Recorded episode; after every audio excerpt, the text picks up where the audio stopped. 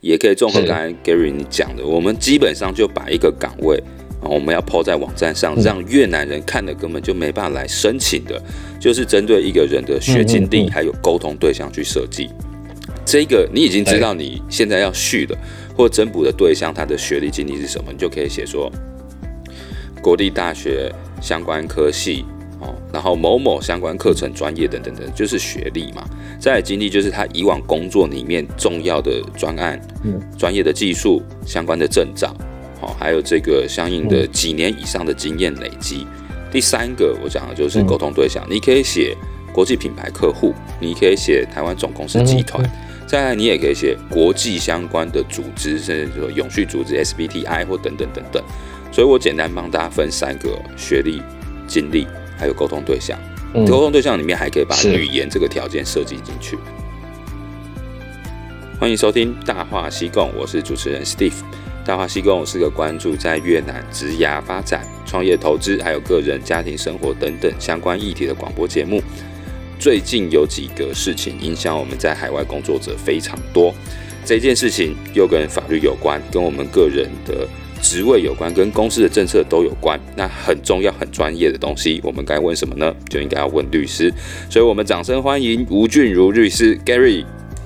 嗨，大家好，我是 Gary 吴俊如律师，我目前是安联国际法律事务所的主持律师。那我们事务所是台湾、越南第一间都有据点跟专业律师团队的法律事务所。像越南这边的话，我们其实服务的比较多是中商、台商，甚至是马来西亚、新加坡、香港企业。好，那如果台商这边需要法律服务的协助的话，比如说像最近的签证问题啊、工作证问题，那其实都可以来找我们事务所，我们这边都有提供相关的服务。不错啊，我们希望自己不要常常找到你，但是这个就像保险一样，就是你还是要熟悉，而且知道哪些人在这个公重要关键的时候可以帮你处理问题。那我们今天找到那个 Gary 来，其实。完全是因为大家应该都知道，每个群主都轰轰烈烈一直在讨论，就是现在工作证续签的问题啊。其实主要之前我们有看到那个新闻，就是说好像有几个官员被抓坐牢啊，甚至就是出了一些意外，这边对不对？是，这半年其实很多这种新闻发生，那尤其最近这两三个月，那新闻更是更更是轰轰烈烈这样。没错，最近看到的啊。说白了，反正我们讲中文，那个 我也不觉得越南政府会听我们节目。就是工业区的管理局，还有劳动厅，还有出入境这几个很高风险的这个局处，最近就是出了一些意外嘛。这样就是进管局，那其实很多他们都跟代办业者有合作，或者是一些顾问公司。这一些代办业者或顾问公司，我必须坦白讲啦，就是很多都是中国人或台湾人经营的。那他们都跟政府和官员有所的勾结，所以政府那边也应该有收一些咖啡钱啊，或者是小费。那可是我不知道是上层的派系斗争还是怎么样，近期这些官员全都被抓了，那连带的这些代办业者还有顾问公司也连根被拔起，所以很多很多企业因为找这些代办业者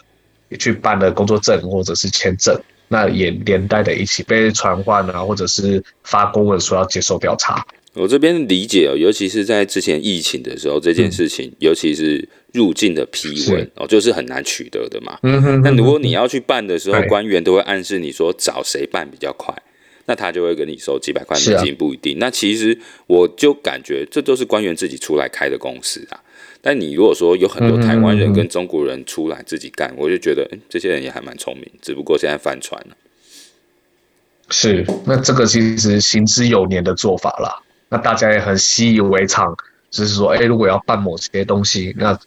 给小费，或者是找哪些人办，但是就是大家都都觉得，哎，好像一直以来就是这样。嗯，可是这件事情。在目前，我觉得大家观念可能开始慢慢改变，开始导向合法合规的做法。对啊，我们一直在强调合法合规，因为就一个公司的，不管生产、业务还是管理这三大区块哦，管理的所有基准就是法治，嗯、这个国家的法规，再来才是公司的内规，再来往上层走就是你的客户要求啊。所以完全符合合法合规哦，是未来一定的趋势。就连现在海关，他们也不像以前会一直跟你吃饭喝酒，或是收你的礼物。其实现在风气是不一样。没错，加上越南的其实整体的法治环境开始慢慢的提升，加上他们加入了很多国际条款，像是 CPTPP、EVFTA，那其实里面都对于某些法律规定的密度应该提升到怎么样的程度，都是有所规范的。所以越南它也必须被逼着开始去导向合法合规的途径。我觉得灰色地带哈，未来会越来越少。像这一次以平阳来讲啊，整个平阳工业区管理局辖下大概有一千多间外企，然后在 Visit One Two Three 这个里面大概有一百五十间。我知道的啊，就是 Visit 里面的企业大部分是没有收到六月中这个政府公安局调查的。然后其他的八百五十间在工业区管理之下，不是 VCV 的其他工业区，大概有三百五十间是被列入名单，而且每一间都被要求说，从两三年之内，所有外籍人士的工作签证，他的相应资料、代办、代办的中介联络方式，还有这个费用等等，全部都将他们列出来。然后我记得蛮多同行同业，我们上次在吃饭的时候就说：“哎，你回了吗？”他这个说没回，那个有回。这个部分我是觉得我是没收到，但我如果要拟这个公文回复政府的话，我的确会是思考比较久。这部分你是不是有帮大家修改过？对啊，因为我最近也是几家客户遇到，就是刚才 Steve 你刚才讲的这个问题，我不知道他们官员是怎么去调查到这些企业的，可是我自己研判完，应该是从代办业者的名单当中，就他帮了哪些人。或者哪些企业曾经委托代办业者，他从这名单中去发函给这些公司，哦，那就请这些公司来说明说，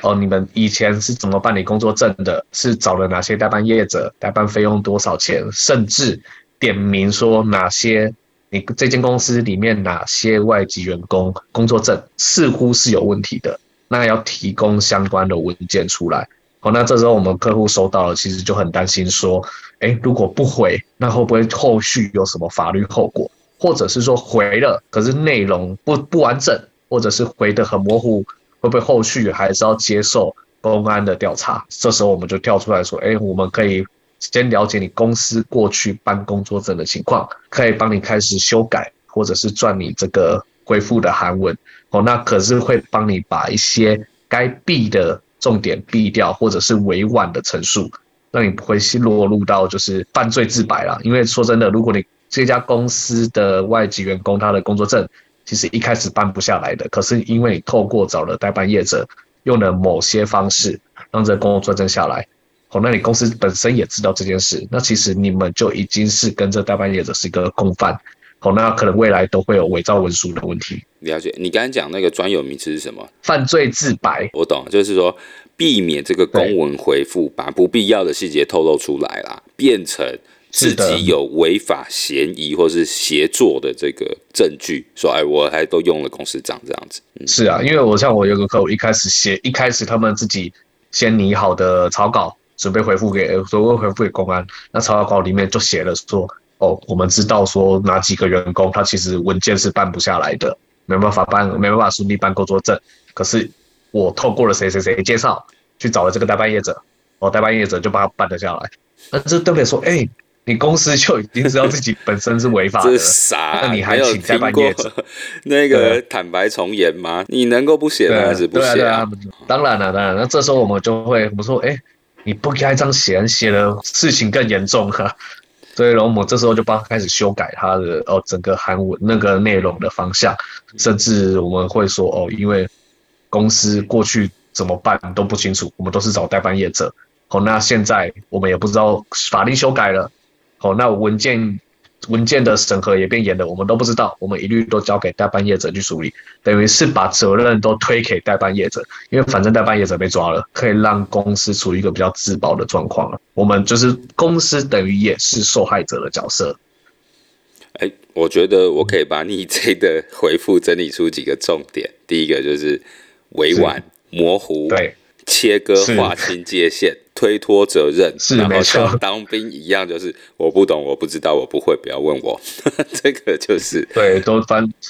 都是代办业者的错。对，哎，我这样讲会不会太露骨？直接把写公文的几个重点告诉大家，没有啦，这是开玩笑。但我知道你其实真正的就是像你刚才讲的，就是先保护自己，避免揭露不必要的资讯。我觉得这几点是写公文，大家真的要蛮注意。毕竟你是用了公司章，是啊，你还有负责人签名，不然你这个会变成你签名的那个人，或者是公司的负责人是有相应的连带责任。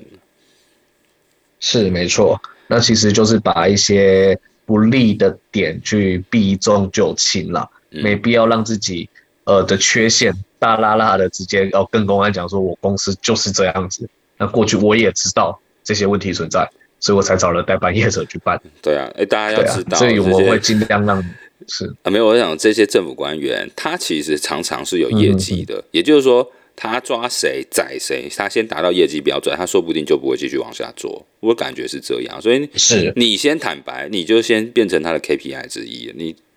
你就是当炮灰啊。那后面这样硬扯，就是死不承认，我根本就没做，我也不懂的，说不定还没事。嗯哼哼哼哼，是他可能就是调查到这样子为止。可是你让自己有一些小辫子，让给抓到之后，他可能开始又用找法律书来对付你。像是这次的那个要求配合调查的公文，他甚至里面连刑事诉讼法都引出来了。我们这时候就会有警觉，说他写了刑事诉讼法，那这时候就是可能涉及到刑事犯罪的问题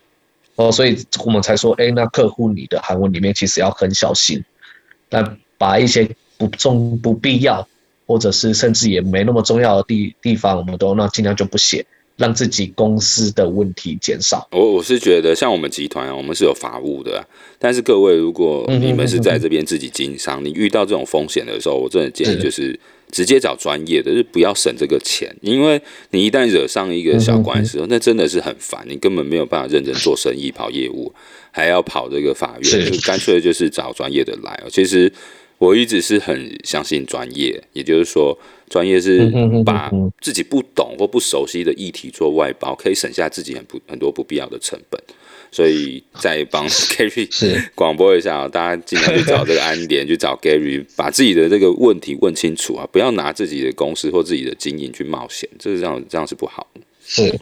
对啊，当然。那我们如果往这个出入境管理局这个新闻往下走啊，马上就遇到说，刚刚讲的这个工作证，第一件事其实一间公司啊，它要能够帮自己的外干申请下来你的工作证，首先这个公司要对自己的编制还有未来的业务工作有所规划，并且规划出一个相应职位所需要的外国人，他的技能、他的经验、他的学历、他所需要的相关条件。哦，这个在我们一般来讲叫做员额申请的公文，员额申请公文。嗯嗯。那你在这部分有没有相应的协助例子？这每个公司都要做的啦。对啊，其实我们从以前开始讲起啊，以前大部分的外商公司申请这个员额申请的公文，其实不是太大的问题，甚至每年的员额申请都那个公文内容长一模一样，也没什么关系。可是就是像跟刚才签证、工作证议题一样，哦，就是这个原额申请开始越来越难办了。很多企业他把啊，就照着以前的表格或内容就是送出去，可是他们现在说，哎，竟然被打枪，竟然被劳动厅打枪了。那我我们开始说，哎，那开始讨论说为什么？那可是我们追根究底，当然是就是刚才说的那些问题。哦，可是那没办法，遇到了就只好开始来去修改这个公文。那客户就反映说，很多劳动厅给他们的意见是说，这个职位明明就可以用越南人，可是为什么你一定要聘请一个外国劳工来去做这个岗位的业务？所以这时候我们事务所哎就跳出来说，哎，我们其实可以帮你修改这个公文。哦，这个公文本身是没问题，只是说那个职位的叙述，你要怎么把它写成说这个职位。一定非用外籍劳工不可，而不是说哦，感觉随便一个越南人就可以来做这个工作。所以我觉得这个是叙述上的叙述上的技巧啦，如何去把它写着说这个工作非外国人不可。的确是这样。其实这个一号公文以前就像 Gary 讲，就是通常都交一样的上去就没事。但你现在就是这个公文里面包含两个主要的条件，第一个就是。延续原有的工作证，然后所以你十二月要统计要总共延期的名单有哪些？再来，第二就是你要新增招募的有哪些岗位？那这部分一个公司的组织图里面一旦做出来哦，以往你照旧的方式去呈现，现在就是你必须要再有几个佐证资料，因为通常就是三种嘛，管理者、专家跟技术员。但是管理者、专家、技术员，就像 Gary 刚才讲，你要怎么证明这个职位是只有外国人适合的？你必须在他的岗位说明、招聘相应的条件，不管你 PO 在越南的 Career Builder 还是 LinkedIn，还是你这边的中介中心，你就必须特别设计某几项条件，让越南人他的这个资格是很难申请的。你是不是可以举一个财务的例子？就是一样，就是有客户他的原额申请，其中一个职位。他是写财务人员哦，那以前就写的很简单，就是说什么公司资金控管啊，然后财务的报表制作，就写这样子而已哦。那当然就是理所当然被打枪嘛。这时候我们就帮他改了一个内容，就是说哦，这个第一个这个财务，它涉及到国际资金的控管跟操作哦，必须跟我国的总公司那边去做对接。第二个是说，这个财务的工作涉及到，假如说越南跟台湾的一些税务上的双边协定跟操作，就把它设导向国际租税的领域啦。那第三个是说，因为常常需要跟国外客户对应，所以他需要一定的语言能力。哦，加上这语言能力必须一定是要是中文，甚至是台语。我们甚至也把台语写上去了。哦，所以这三个条件综合下看下来，哎。感觉就好像只有台湾人可以做，越南人没办法担任这个职务。这个是财务的例子啦。这其实就是我们相应的 HR 的专业，嗯、其实也可以综合刚才 Gary 你讲的，我们基本上就把一个岗位啊，我们要 PO 在网站上，让越南人看了根本就没办法来申请的，就是针对一个人的学经历还有沟通对象去设计。这个你已经知道你现在要续的或增补的对象，他的学历经历是什么，你就可以写说。国立大学相关科系哦，然后某某相关课程专业等等等，就是学历嘛。再来经历就是他以往工作里面重要的专案、专业的技术相关的证照，好，还有这个相应的几年以上的经验累积。第三个我讲的就是沟通对象，你可以写国际品牌客户，你可以写台湾总公司集团，再来你也可以写国际相关的组织，甚至说永续组织 SBTI 或等等等等。所以我简单帮大家分三个学历、经历，还有沟通对象。沟通对象里面还可以把语言这个条件设计进去。所以把这几件事情针对一个岗位哦，其实设计好，这对 HR 来讲也是一个，其实本来就知道这件事，只是你现在必须把这些证据提出来，相应在越南的网站上先 PO 出去，然后几天之内没回应，它变成一个证据，变成现在一号公文或者原额申请公文的一个很重要的 supply。补充文件啊，所以我觉得一号公文是大家第一个要先跨越的克服的例子啊。第二个就是说，当初是有疫情的时候，入境许可是一个比较疫情要有批文，是一个比较特殊的状况。但是现在的入境许可现在是好办吗？还是不好办？虽然你不是旅行中介，但是我觉得这个好像也是问你也可以。对，就是一样会有很多台湾人或者中国人来问说：“哎，现在越南疫情不是很正常了吗？”也不用入境许可的批文，只要有有效的证件，像是签证或者是暂住证，你其实就可以进来越南。可是现在问题就是签证办不下来哦。签证，举我举例好，就像商务签证，我商务签证现在非常难办，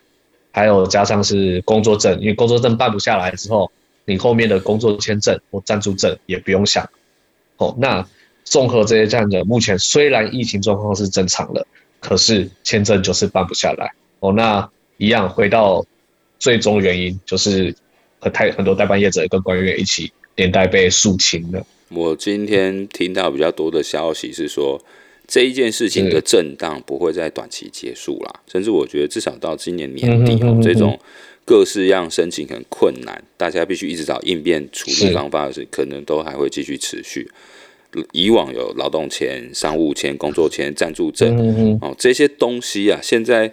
工作证的这个办理啊，我可以跟 Gary 分享一下工作证的一般做法跟流程。那你那边可能会处理到是比较特殊的案例，但像我们集团就是这种东西一定要有 SOP 做法，大概知道申请的天数所需具备的这个条件嘛。那工作证哦，其实它需要公司来处理的是有一些什么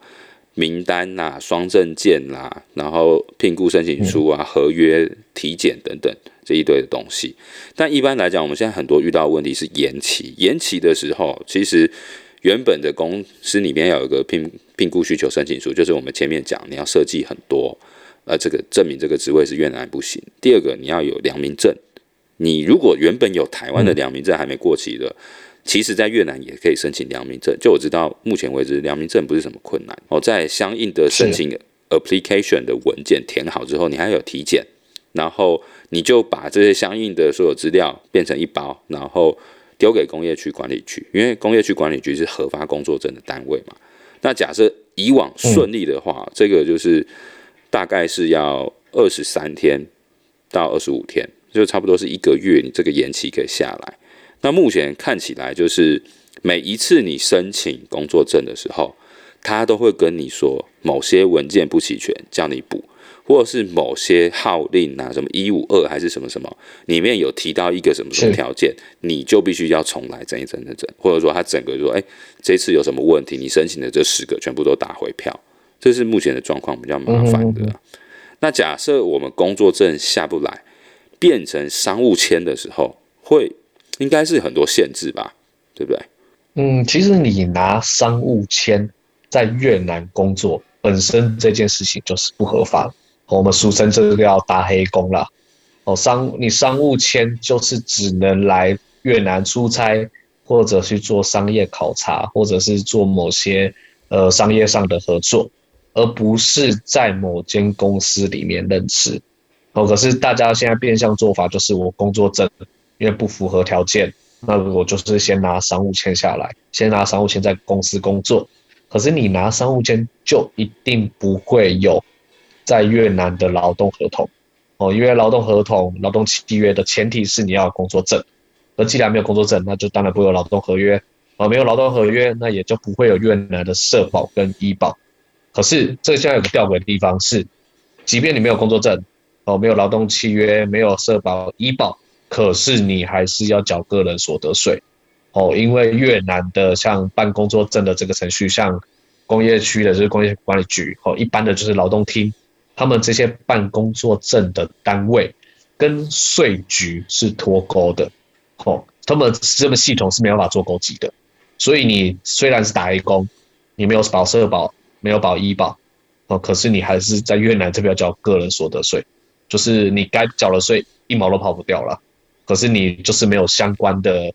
相关的社社会保险啊、医疗保险的保障，所以这个对员工其实来说是蛮伤的啦。可是这个就是变成说你工作证不符合条件之下的权益做法。对，我们现在大家还会遇到一个问题，就是你工作证一旦不能续，你转成商务签，嗯、先撑过了几个月的，然后风平浪静，工作证又续的时候，中间这一段的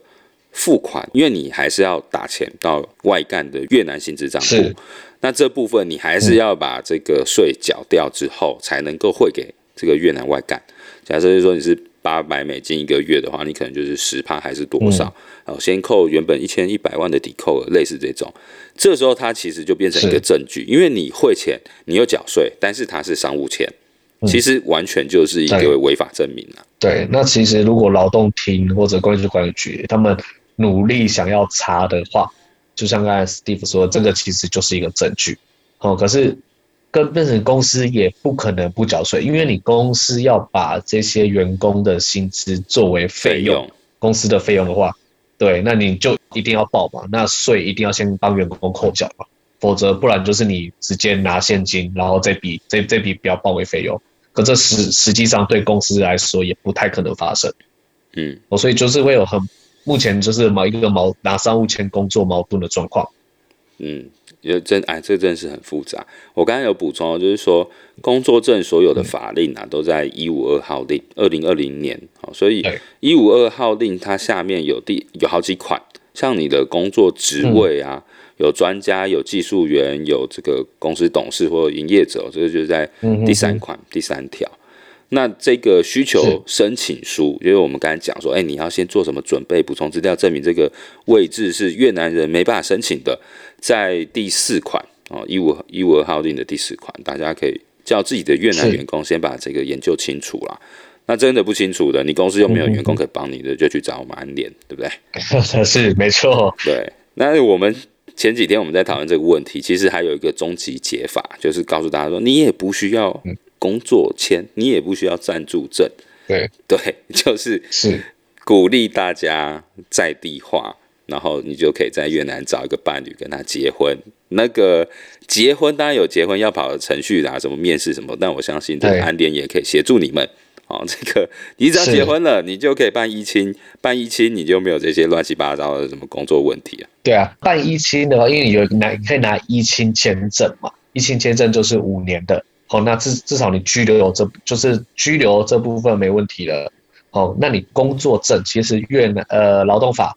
二零一九年修正劳动法，二零二一年实施嘛，这新的劳动法里面有规定到说，如果你有越籍配偶的话。那你这个外籍劳工是不用申请工作证的，所以我就刚才完全没有上述这些问题了。哦，就是你跟如果跟一个越南人结婚，居留问题解决了，嗯，工作证问题也解决了，哦，这个对公司来说也可以帮公司省成本。对，那你又找到一个人生伴侣，哇，那就是双赢的状况。而且你个人投资都获得保障，因为越南的财产是夫妻共有，所以。你也不用担心说随便被卖掉，你一定要人出席在那边签字，不然公证行是不会把你这个合约做公证。可是要记得，就是这个财产不要在婚前就买，所以一定要婚，就是如果用配偶名字的话，哦，那一定是要婚后购买哦，因为婚后财财产才是一人一半。这在这方面是有很多案例可以分享嘛？就是因为为了办工作证而结婚吗？不是啊，我说结婚前后这个财产分配问题，嗯、我跟你说。这一块市场很大，你应该要研究这块市场，嗯、怎么帮台湾人打财产的官司，你知道吗？我其实很多人其实也来问，可能会来问这个问题。通常你婚姻就是已经走到快结束的阶段，才会有这个问题的产生。哦，那当然，那时候这时候就开始问他说：“哎，你这台车或者是用越南老婆名义的买的购买的土地房产是在什么时候买的？”哦，那这时候如果帮他起诉到法院离婚了。其实法院也一并都会解决，说小孩财产还有婚姻关系这三块部分是会一并一起解决的。可是至少我们前阶段就跟人家稍微分析说，哦，哪些东西是婚后财产，那其实是应该一人一半的。即便登记在老婆名下，可是你在法律上你就还是有一半的权利。实际上，我们外国人应该都还会是劣势吧？嗯、只要上了越南法庭，第一个啦，你光要找律师可能就是个问题了。哦，因为在越南这边，你要找到会讲中文的律师，基本上是基本上是没有。我们也很坦白，基本上是没有。或者是你找，可能会有会有华人律师，可是华人律师那个讲的中文跟写出来的东西，基本上也看不太懂。哦，因为他们母语是广东话或潮州话。哦，那第一个找律师就有问题了。第二个上法院，你上法院你也不知道怎么陈述，你一定要再带个翻译。哦，那翻译翻的准不准，或者是这个翻译。没有受过法律的训练，他讲出来的字哦，可能不是，可能可能是日常生活的用词，不是法律专业用词哦，那这个在法律效果上可能就会有所差别了。哦，那第三个是说，假如说你人根本就是不在不在越南哦，那法院文书的送达也非常的麻烦，所以如果要打这离婚官司的话，基本上会旷日费时。不知道怎么说，但反正这不是我遇到的问题，没关系。我只要跟大家讲说，你有问题，你去找 Gary 就好了。我是不会遇到这个问题的。对，对，我们对对家目前家事纠纷也是我们事务所一个业务的领域之一啊。哦，我希望这个比重不要占你们太高的营业额，可以理解啊。因为你刚才讲那个离婚律律师，就我知道在欧美这是一个蛮赚钱的律师行业，因为。有钱人一旦分财产的时候，哇，那个财产很大。那你律师有时候收费又以这个财产争议的金额当做一个基准哦，可能是算趴数还是什么的，我觉得那个就很赚。所以你有没有打算要往离婚律师这块走，专门帮有钱的台湾人打？尽尽尽量还是不要了。我们希望还是走向商务的领域哦，因为我必须坦白讲，像不管是我在台湾或者是越南处理这种家事纠纷，很长时候其实律师根本不是在做律师的角色，你是在做心理咨商师。嗯，你等于我跟你讲讲，很很多人其实，在遇到家事纠纷的时候，他其实心里很彷徨，他不知道找谁求助。我那跟他看，他找到律师之后，他看到律师，觉得好像看到浮木一样，所以他任何生活大小事，可能都会来找你询问。甚至我以前在台湾当律师，曾经处理过离婚、离婚一个离婚案件。我那当事人真的，我觉得他心理状况也开始出现一些，开始出现一些问题了。我那甚至会半夜打给我说：“律师，我小孩发烧了，怎么办？” 这不是假医生，发烧就对，发烧去找医师啊。可是那时候其实你就大概判断的出来说，哎、欸，这个当事人他其实心理状况已经开始有点问题了。我那开始事事都会想依赖着律师，那这时候其实就很累。哦，那这个就是我们如果办家事案件最大的问题所在。其实难的不是法律，嗯，难的是处理这些当事人的情绪。我要说啦，就是我们节目关注在外派生活的这个很多议题嘛，说不定有些 听众会需要你的这个服务，我也不知道。当然了，就是我们今天从一开始的那个政府单位的状况，有说哈，今年可能状况不是很 OK，因为政府官员自己都被抓了嘛，里面是一个处于大洗牌的状况。然后接下来我们有讲到公司员额申请的公文大概怎么做，前面有讲就是说你怎么回复那个政府的调查案件的公文，这也是一个很重要的嘛。然后再来就是后面有讲说入境许可。再来就是工作证、暂住证，还有这个移情问题，一直讲到刚刚的婚姻。我是觉得跟 Gary 互动的时候啊，我可以感觉就是经验丰富，然后说话也比较精准。即使 Gary 还算年轻，但是我觉得 Gary 是是蛮有耐心陪你的客户走完一个案子，而且看很多资料。我觉得这点是蛮不错的，是因为当事人很多是把他的生命、财产，是还有精神都是交给你律师，那这时候其实就是我们律师的使命了。我希望能够帮助到客户解决他应有的问题。我举例，好像企业客户，其实他们现在很多都是找一些，也是找一些顾问公司，或者是台湾人，或者是中国人当老板开的顾问公司，或者是律师事务所。哦可是下面还是都越南律师在办案件，那实际上对于这个公司的实益似乎不会那么大哦，因为还是越南员工去对这些越南律师，那你公司上层的台籍主管其实还是没办法去掌握到你这个公司案件的走向或者是诉讼的程度进展到哪里。所以这个是为什么我们想要在越南做一个正统的法律事务所，能够帮实际上真正有效的帮助到这些台商。嗯，我我最近刚好有学到一个，就是我们人生可能都会有个使命 calling。就像我会做节目，就是我希望告诉大家说，你有职业发展的时候，你有疑惑的时候，或是你在越南其实不是很顺的时候，有其他人愿意分享，包括我自己，让大家可以解除一些自己生涯上面的迷惑。之后我也可以讲说，你在投资房地产的时候，你一定要特别注意怎么选中介等等很多经验，希望大家少走错路。这其实就是我当初做这一件广播的一个 calling 啊。那我刚才可以听你听你讲，就是说，希望台商、中商，或是所有能够讲华文的，都不要再冤枉的缴这些学费，而且大家真要保持自己有一个正确心态，就是现在灰色地带越来越少，合法合规一定是未来重要的趋势，所以。研究法律，把法律搞清楚，作为自己公司行为准则的下限，这是很重要的一件事情。最后呢，就是要跟大家讲，就是很谢谢今天 Gary 来我们的节目。那如果你有很多相应相关的问题呀、欢迎来信给。大话西贡以外的安联事务所，你找我问这些问题，如果是跟人事相关的，我可能有时间我可以回答各位，但是比较专业的，请大家去找 Gary。那之后 Gary 会把他所有的联络方式啊，或者他相应的网站等等呢，跟我们大话西贡一起合作，就会 po 在我们 FB。那请大家可以直接去联络他。那希望在这一个变动很大、无卡的时代哦，大家能够好好的在越南工作，发展出自己的优势。帮自己找出未来的一条比较安稳的路，然后努力的、坚定的走下去。那我们今天节目就到这边，谢谢大家，谢谢，谢谢大家，谢谢。